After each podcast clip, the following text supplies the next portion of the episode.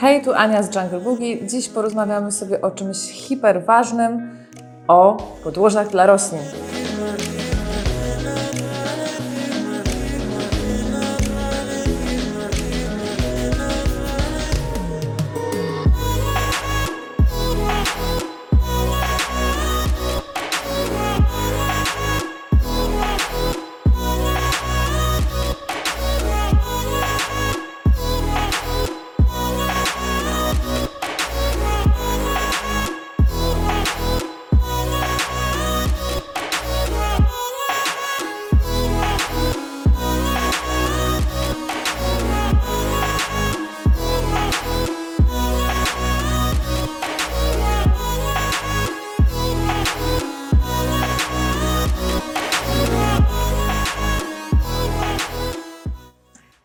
Wreszcie przyszła wiosna i nadszedł ten czas, na który nie wiem jak wy, ale ja czekałam całą zimę, już tak y, gryząc palce z niecierpliwości.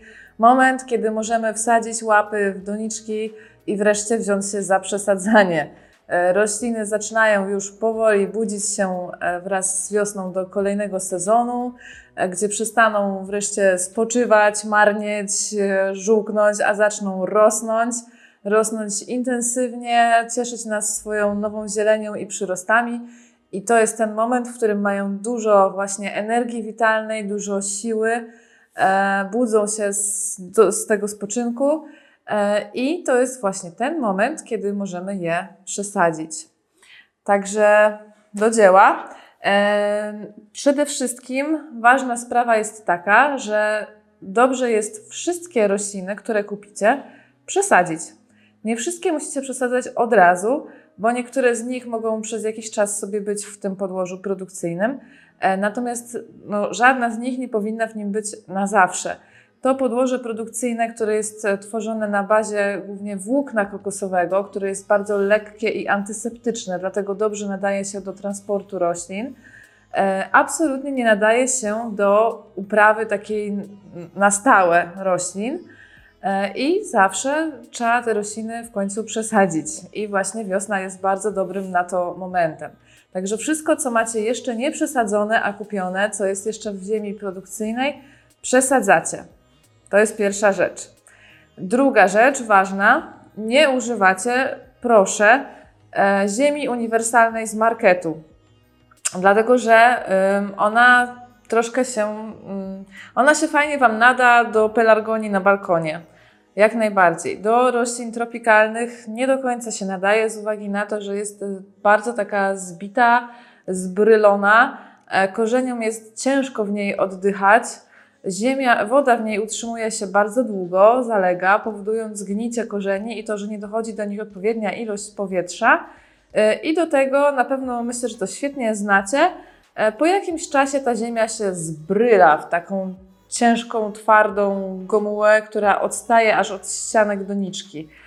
E, Albo z kolei po podlaniu utrzymuje się w niej woda przez wiele, wiele tygodni, tworząc takie bagienko. To jest absolutnie dla roślin niedobre, więc chciałabym, żebyście w tym sezonie pożegnali się z ziemią taką marketową. Nawet jeżeli macie rośliny, które e, mogą e, być sobie w podłożu uniwersalnym, bo jest takich roślin dużo, ja nie mówię, że nie, to niech to będzie podłoże dobrej jakości. E, Możecie je kupić w sprawdzonych miejscach, możecie je kupić w junglu, ale możecie też kupić podłoże dobrych firm. Nie, nie będę, słuchajcie, rzucać e, nazwami marek, bo uważam, że nam nie wypada tego robić. E, Ale pokażę Wam, jak wygląda podłoże uniwersalne, które jest fajne. Przede wszystkim powinno mieć dodatek perlitu. Y, Może być to też trochę piasku, po to, żeby było luźniejsze. I po drugie, zobaczcie, że ma bardzo sypką strukturę, taką lekko też guzełkowatą. E, Nie da się z niego, ja zawsze to mówię i zawsze robię taki test. Nie da się z niego ulepić kulki. Ono się rozpada, e, ale nie jest też takie, mm, że składa się wyłącznie właśnie z włókna kokosowego i z torfu, bo takie podłoże z kolei dla większości roślin zbyt długo będzie utrzymał, utrzymywało wodę.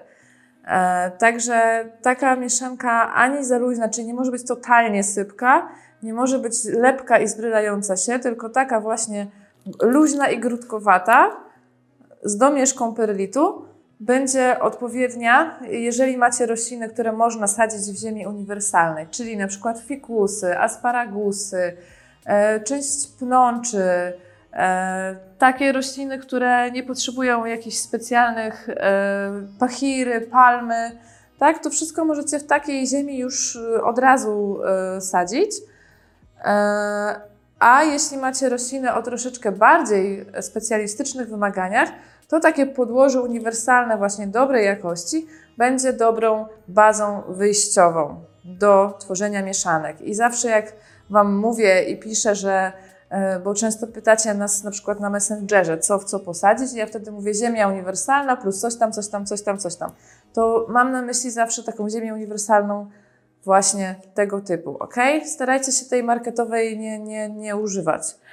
E, I pamiętajcie jeszcze o dwóch rzeczach, przesadzając na wiosnę z takich generalnych informacji. Pierwsza rzecz jest taka, że rośliny posadzone w nową ziemię e, przez jakiś czas potrzebują mniej nawozu. Zazwyczaj producenci e, dodają e, nawóz do swojego podłoża i on przez jakiś czas w ziemi jeszcze jest.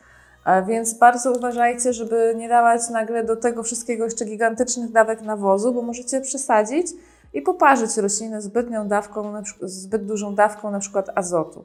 Więc albo ja bym robiła tak, że przez pierwszy miesiąc nie podlewam, nie nawożę wcale, przez drugi miesiąc e, i trzeci miesiąc połową dawki zalecanej przez producenta, a potem już wracacie do normalnego, e, e, do normalnego nawożenia. E, czyli raz na dwa tygodnie, tak zazwyczaj, e, w okresie od wiosny do, od marca do jesieni. E, I teraz druga rzecz, o której warto pamiętać. Podłoże po, e, przy pierwszym podlaniu jest bardzo chłonne. Ono jest jeszcze takie luźne, nieułożone. Ta ziemia się tak nie sprasowała, e, więc e, nie, nie ma takiej swojej jeszcze do końca struktury. I jak podlewacie pierwszy raz, bo dobrze jest podlać po przesadzeniu, jak najbardziej, tylko zróbcie to bardzo ostrożnie, niewielką dawką wody, bo to pierwsze podlanie, y, zawsze ziemia wtedy chłonie wodę jak gąbka. Ona Wam prawdopodobnie nic nie wycieknie dołem, ile byście nie wlali, e, to przez dołem nic nie wycieknie, tylko wszystko zostanie zaabsorbowane przez tą świeżą ziemię. E, I jeżeli zalejecie za bardzo, no to możecie sobie przy pierwszym podlaniu w nowej ziemi załatwić roślinę, tak? Bo ona potem będzie przez kilka tygodni stała mokra, nie wyschnie, korzenie mogą zgnić e, i na to trzeba uważać. Także pierwsze podlanie tak, po przesadzeniu, ale bardzo delikatne, niewiele. E, I ostatnia rzecz, taka generalna, przy, przy przesadzaniu do nowego podłoża, jak skończy, starajcie się nie uciskać ziemi bardzo mocno, to nie może być tak na, na siłę zrobione, że ona jest aż taka twarda, zbita, e, ale nie może być też tak, że tylko wsypiecie ziemię i gotowe. Trzeba lekko, delikatnie ubić e, ziemię dookoła bryły korzeniowej. E, I ważna rzecz jeszcze na koniec, którą warto zrobić i którą warto robić co jakiś czas, warto sobie wsadzić widelec w ziemię i ją lekko wzruszyć. Tak jak to robią rolnicy na polu, że trochę widłami, tak, agrikulto, e, troszeczkę tą ziemię wzruszają, żeby ją napowietrzyć.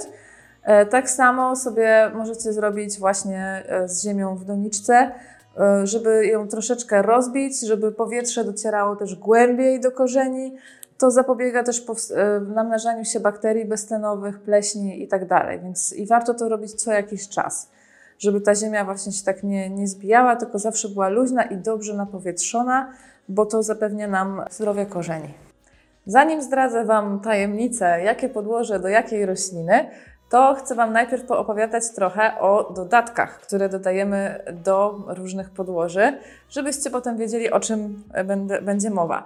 E, wiemy już, że możemy sobie podłoże uniwersalne zastosować solo do niektórych roślin, a do pozostałych możemy stosować podłoże uniwersalne plus dodatki. W zależności od tego, jaką, z jaką rośliną mamy do czynienia, to takie dodatki będziemy stosować. I teraz ja sobie je podzieliłam na kilka kategorii, to jest mój podział subiektywny, dobra? Nie, nie, nie, uczcie się go na pamięć, tak na potrzeby filmu.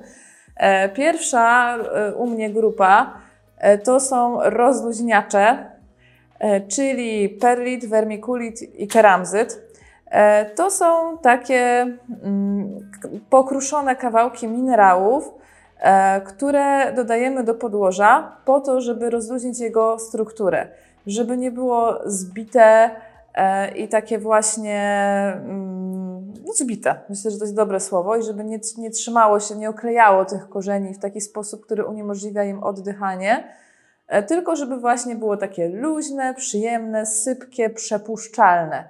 E, I zobaczcie, per, nie zobaczycie, ale możecie mi uwierzyć na słowo, one są bardzo lekkie, tak? E, I e, ich możecie e, używać mieszając je po prostu z podłożem uniwersalnym, po to, żeby było ono właśnie bardziej luźne i przepuszczalne. E, One mają różne mm, jakby stopnie zm- zmielenia, rozdrobnienia, e, ale wszystkie, wszystkie się nadają. Dodatkowo keramzyt część osób używa na dno doniczki jako drenaż. Ja tego nie robię. E, Po prostu zawsze przyrządzam jednorodną mieszankę i wypełniam nią całą doniczkę, ale bardzo dużo osób stosuje na dno keramzyt, jak najbardziej można. E, Fajnym sposobem jest też e, coś, co słuchajcie, po- e, podpatrzyłam u, u mojej teściowej. Ona to zawsze stosuje i to naprawdę fajnie działa, że mamy sobie troszeczkę większą osłonkę niż doniczka z rośliną, która jest w środku. I dno tej osłonki wysypujemy dość grubo keramzytem lub jakimiś grubym kamieniami na przykład e, i zalewamy to wodą. Albo nawet nie zalewamy, tylko jak podlewacie, to nie musicie tej wody zlewać z osłonki, bo ona nie styka się z dnem doniczki. Tylko po prostu sobie pod tym keramzytem stoi i też troszkę paruje przy okazji. Więc macie dwa w jednym, bo e, możecie sobie, e, możecie e, być trochę bardziej leniwi, bo nie musicie przy każdym podlewaniu zlewać wody z osłonki, co jest, jak się ma 300 roślin, to trwa bardzo długo.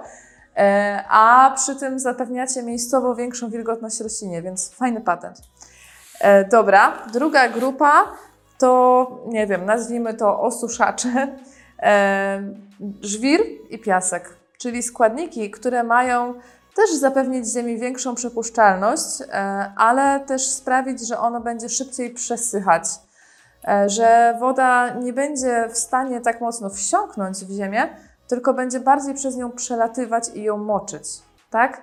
E, czyli ta ziemia, te nasze podłoże ma być bardziej jałowe, suche, przepuszczalne i że po prostu woda przez nie przeleci i tylko je zwilży.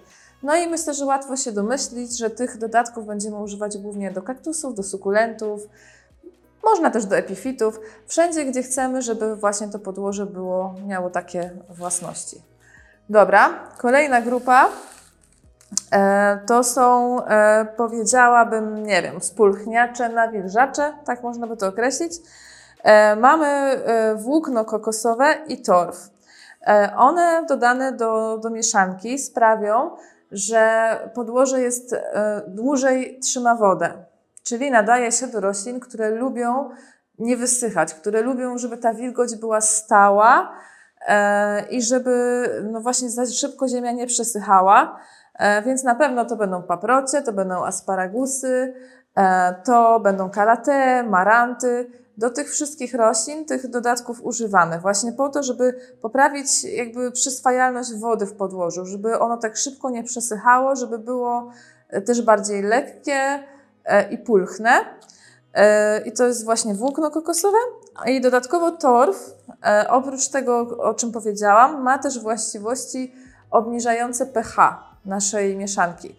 Większość roślin lubi pH obojętne lub lekko kwaśne tak naprawdę. E, Jest część roślin, które lubią e, jeszcze tej kwasowości ciut więcej, jak właśnie na przykład paprocie, karate.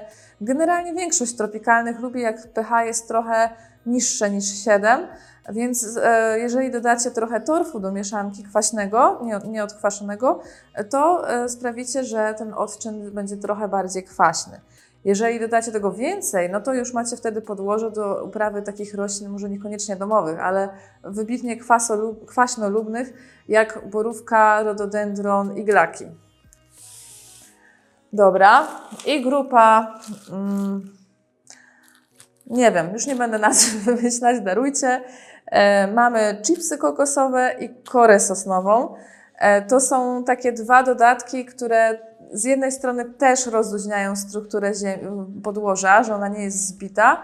Z drugiej strony, dla roślin, które w naturze na przykład wspinają się po pniach drzew i są w ogóle z drzewami związane, jak epifity, monstery, filodendrony, e, zapewnia obecność tych e, kawałków właśnie kory, e, chipsów i sprawia, że to podłoże jest takie bardziej podobne do tego, z czym stykają się w rzeczywistości.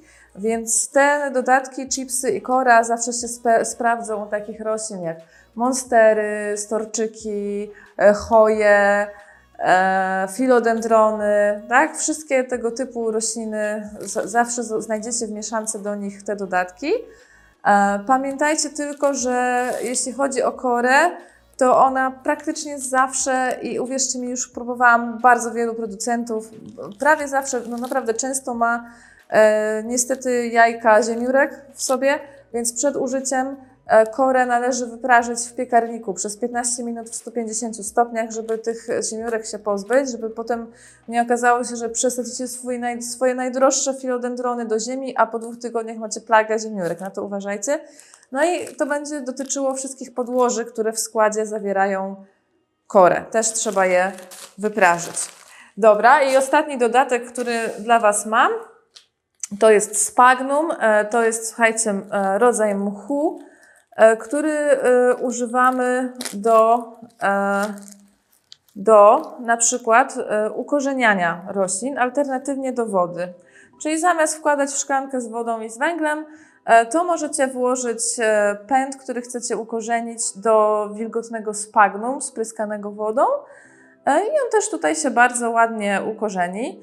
E, To jest oczywiście dodatkowo też w terrariach e, używane e, i niektórzy dodają tego również jako taki składnik organiczny do mieszanek, do podłoży.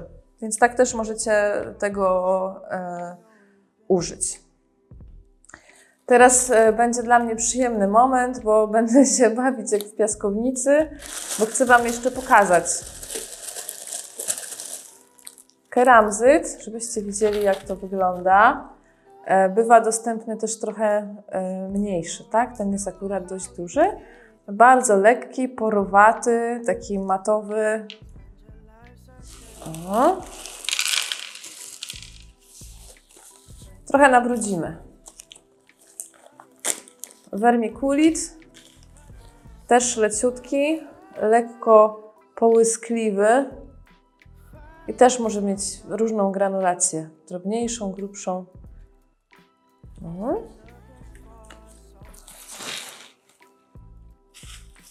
Perlit. Podobny do wermikulitu. Do wermikulitu. Te dwie rzeczy, słuchajcie, możecie zamiennie stosować, tak? To nie jest tak, że jedna jest coś lepsza albo inna. Jak nie macie wermikulitu, to użyjcie perlitu i odwrotnie. Też takie leciutkie. O. A on bardzo pyli. Jak dziewczyny tutaj dla Was pakują go w te woreczki, to muszą maseczki mieć na twarzy, bo bardzo jest pylący. E, piasek. Piasek to piasek, ale pokażę. E, Generalnie starajcie się jednak kupować piasek do roślin.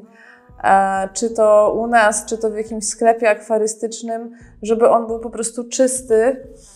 Dlatego, że jak użyjecie piasku, nie wiem, z piaskownicy albo z rzeki, czy tam z plaży, e, to możecie sobie e, różne e, rzeczy razem z tym piaskiem wsadzić do osłonki, różne jaja, bakterie, grzyby.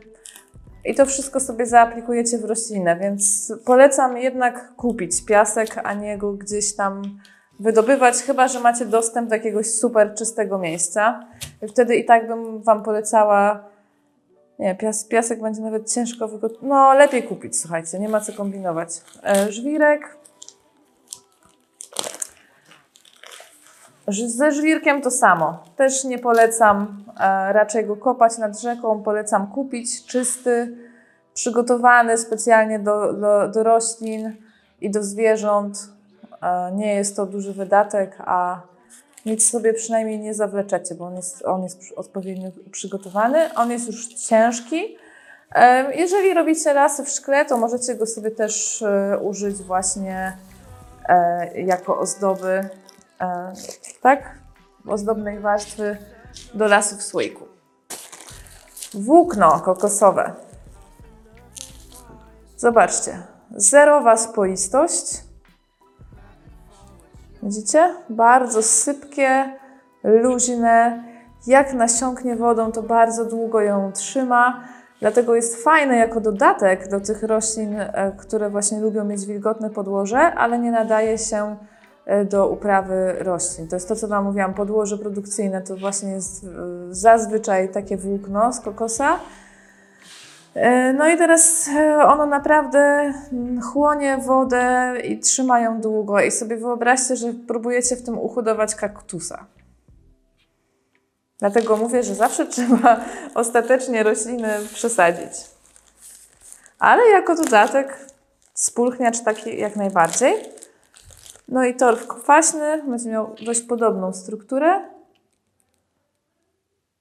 Też jest taki bardzo e, lekki, luźny, niespoisty, żadnych tutaj grudek nam nie robi. Chipsy kokosowe. Zauważcie, że to w ogóle nie jest to samo co włókno kokosowe, tak? Zaraz Wam pokażę to razem. O. To jest bardzo drobno zmie- zmielone, a tu są duże kawałki, tak? Właściwości jednego i drugiego są zupełnie inne. To chłonie wodę i właśnie e, poprawia, tak, rozluźnia ziemię w tym sensie, że ona jest taka bardziej e, lekka i dłużej trzyma wilgoć, a to sprawia, że jest bardziej przepuszczalna i taka niespoista. Tak? Zupełnie jakby to, to nie jest wymienne. Nie możecie, jak Wam zabraknie chipsów kokosowych, to zamiast tego użyć włókna. Tak? To zupełnie dwie rzeczy różne, używane w innym celu, choć oczywiście obie pochodzą z kokosa. Kora.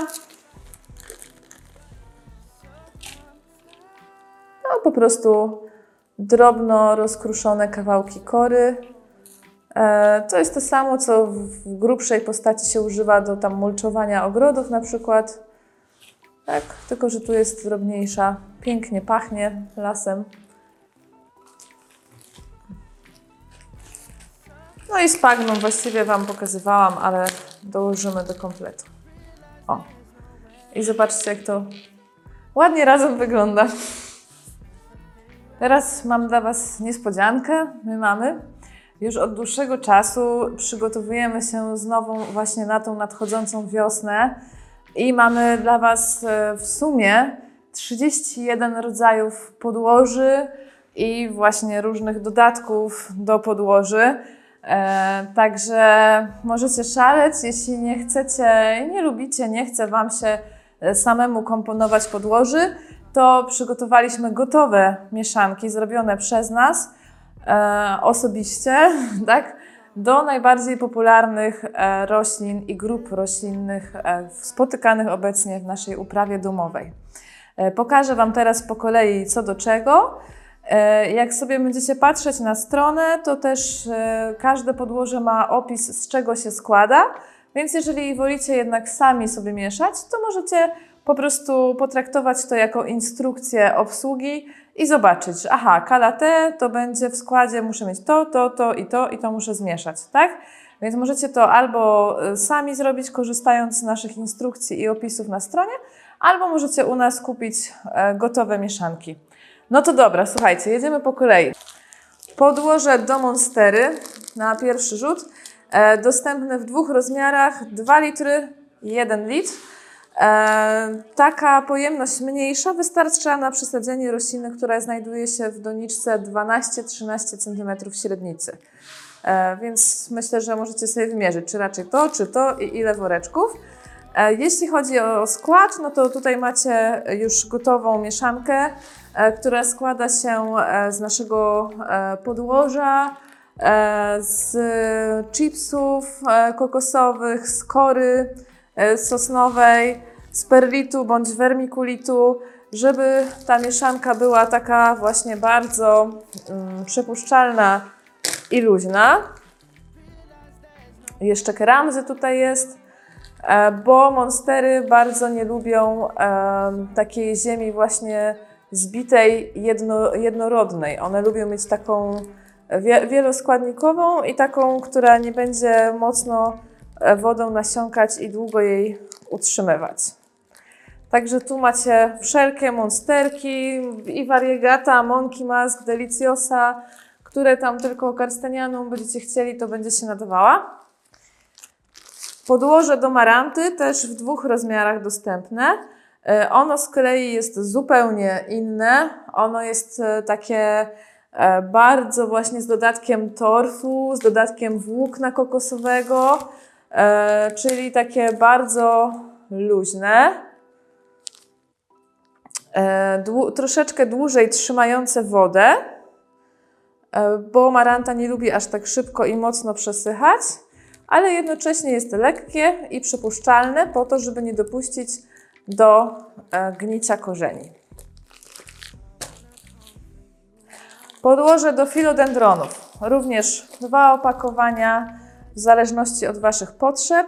E, Podobne do, do podłoża do monstery, ale jeszcze bardziej e, takie, no już tutaj y, ziemi jako takiej jest bardzo niewiele.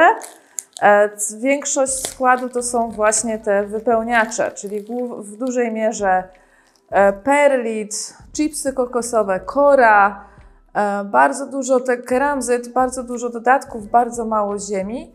E, I często pytacie o to, czy to z czymś jeszcze mieszać. Nie, słuchajcie, to już jest gotowy miks. W to sadzicie wasze filodendrony. Możecie tego też używać do monster zamiennie, nie ma tutaj e, problemu, też się to sprawdzi. E, I normalnie można sprawdzić tego wilgotność też potem hygrometrem, bo też mnie o to pytacie. Wszystko tak samo. Podłoże do alokazji e, też jest e, składowo dość podobne do podłoża do monster i filodendronów. E, też zawiera chipsy, zawiera korę, są troszkę inne proporcje. Dodatkowo jeszcze ma w składzie włókno i torf, żeby troszeczkę ją zakwasić. I nie jest aż tak dużo tego, jak na przykład przy filodendronach, tak?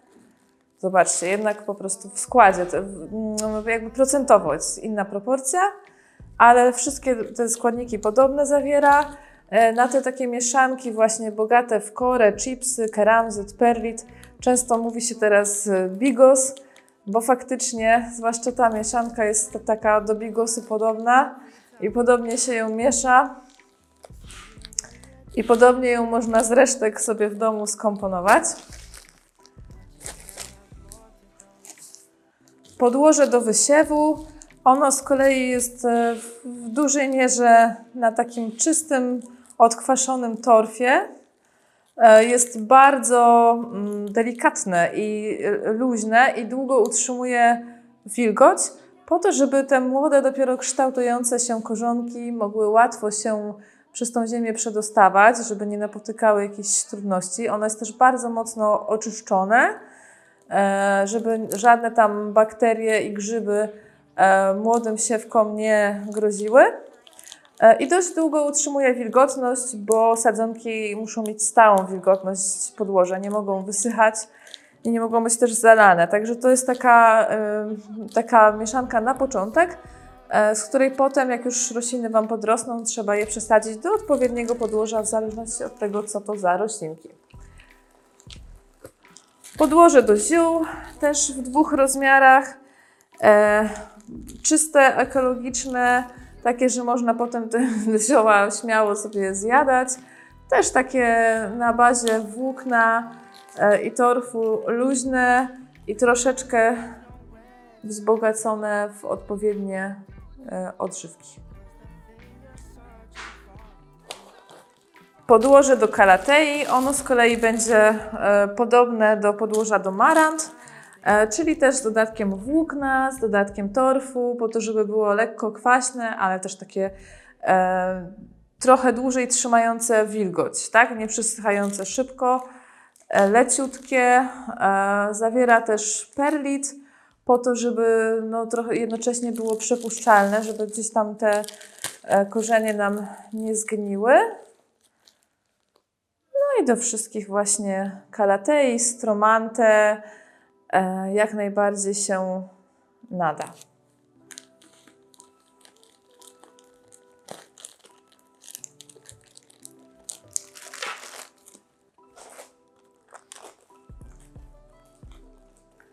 Podłoże do begonii, też w dwóch rozmiarach. E, Ono jest, bazuje w dużej mierze na podłożu uniwersalnym, ale jest mocniej wzbogacone o perlit e, i trochę piasku, żeby jeszcze było bardziej przepuszczalne. E, Begonie lubią więcej troszeczkę wody. Nie lubią tak całkiem przesychać i słuchajcie, szybko piją. Zauważyłam, że częściej je podlewam niż inne rośliny, ale lubią, żeby to podłoże było właśnie takie lekkie i przepuszczalne. Więc to jest taka mieszanka, która nam się zawsze sprawdza do begonii. Już oczywiście gotowa, nic już nie musicie więcej tutaj wsypywać, tylko sadzicie i z głowy. Podłoże do epifitów, e, czyli mieszanka, która e, nada się do storczyków, choi, lepismium, do epifylum, do wszystkich tych roślin, które po- porastają w naturze gałęzie drzew. E, Jak się domyślacie, w składzie będzie dość podobna do podłoża do, do monster i filodendronów, ale tej ziemi jest jeszcze mniej. To jest tak naprawdę e, praktycznie sama e, kora, keramzyt, chipsy kokosowe, tak? To, to podłoże jest takie, że aż e, prawie, że ciężko je nazwać podłożem. Bardziej to właśnie jest taka e, mieszanka kory, keramzytu i chipsów. Podłoże do peperomi.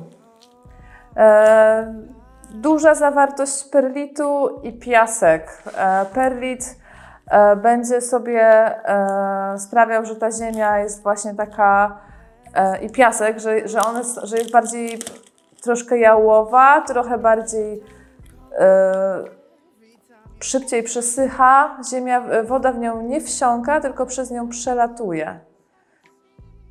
I takie podłoże lubią właśnie peperomie. I tu będziemy mieć też teraz całą taką grupę po, podobną tych podłoży, bo bardzo podobnie będzie się miała sprawa z podłożem do trzykrotki, gdzie jest jeszcze więcej piasku, e, po to, żeby właśnie, żeby właśnie woda przelatywała, a nie stała długo w korzeniach, bo trzykrotka nie lubi mieć mokrych korzeni. O, widać tutaj takie drobne ziarenka piasku obok perlitu. I ona jest taka jeszcze bardziej sypka.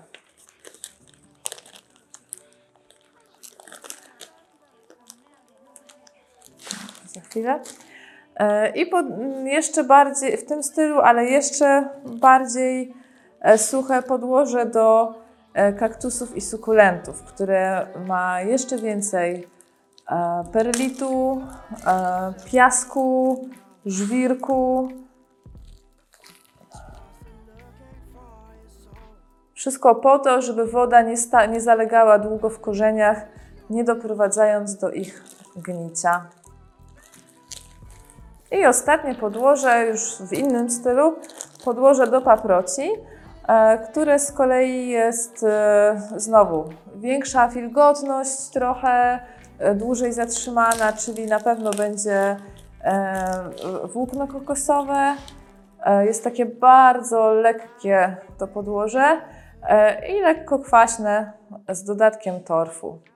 Czyli gdybyśmy mieli sobie tak na koniec je pogrupować, to na pewno zauważyliście pewne podobieństwa, że jedną grupą e, roślin będą kaktusy i sukulenty i podobna ziemia będzie e, do e, peperomi i trzykrotek. Czyli możecie sobie to tak trochę w jeden worek wrzucić razem, tak? Wszystkie kaktusiki, wszystkie sukulenty, czyli na przykład sansevierie, zamiokulkasy, ceropegie, peperomie, trzykrotkę.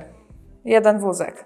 E, Drugi wózek to rośliny, które lubią e, bardziej wilgotne podłoże, nie lubią przesychać i lubią, żeby ta ziemia była taka leciutka i trochę dłużej zatrzymywała wilgotność.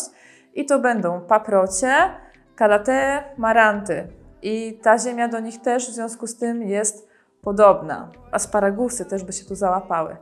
E, Kolejna grupa to e, rośliny, które lubią dużą taką domieszkę wypełniaczy, kory i tych takich właśnie związanych z drzewami elementów. No i to będą e, monstery, epifity, filodendrony, ale też alokazje.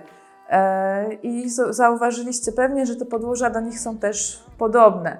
I nawet czasami możecie je traktować wymiennie. Jak się Wam jedno skończy, to możecie sobie użyć drugiego. Czyli zawsze, nie, nie wiem czy też tak macie, ja lubię sobie jakoś taki porządek w głowie robić e, i trochę te rośliny kategoryzować i na pewno właśnie e, jest kilka takich grup, które mają podobne wymagania. Myślę, że Wam to trochę ułatwi życie.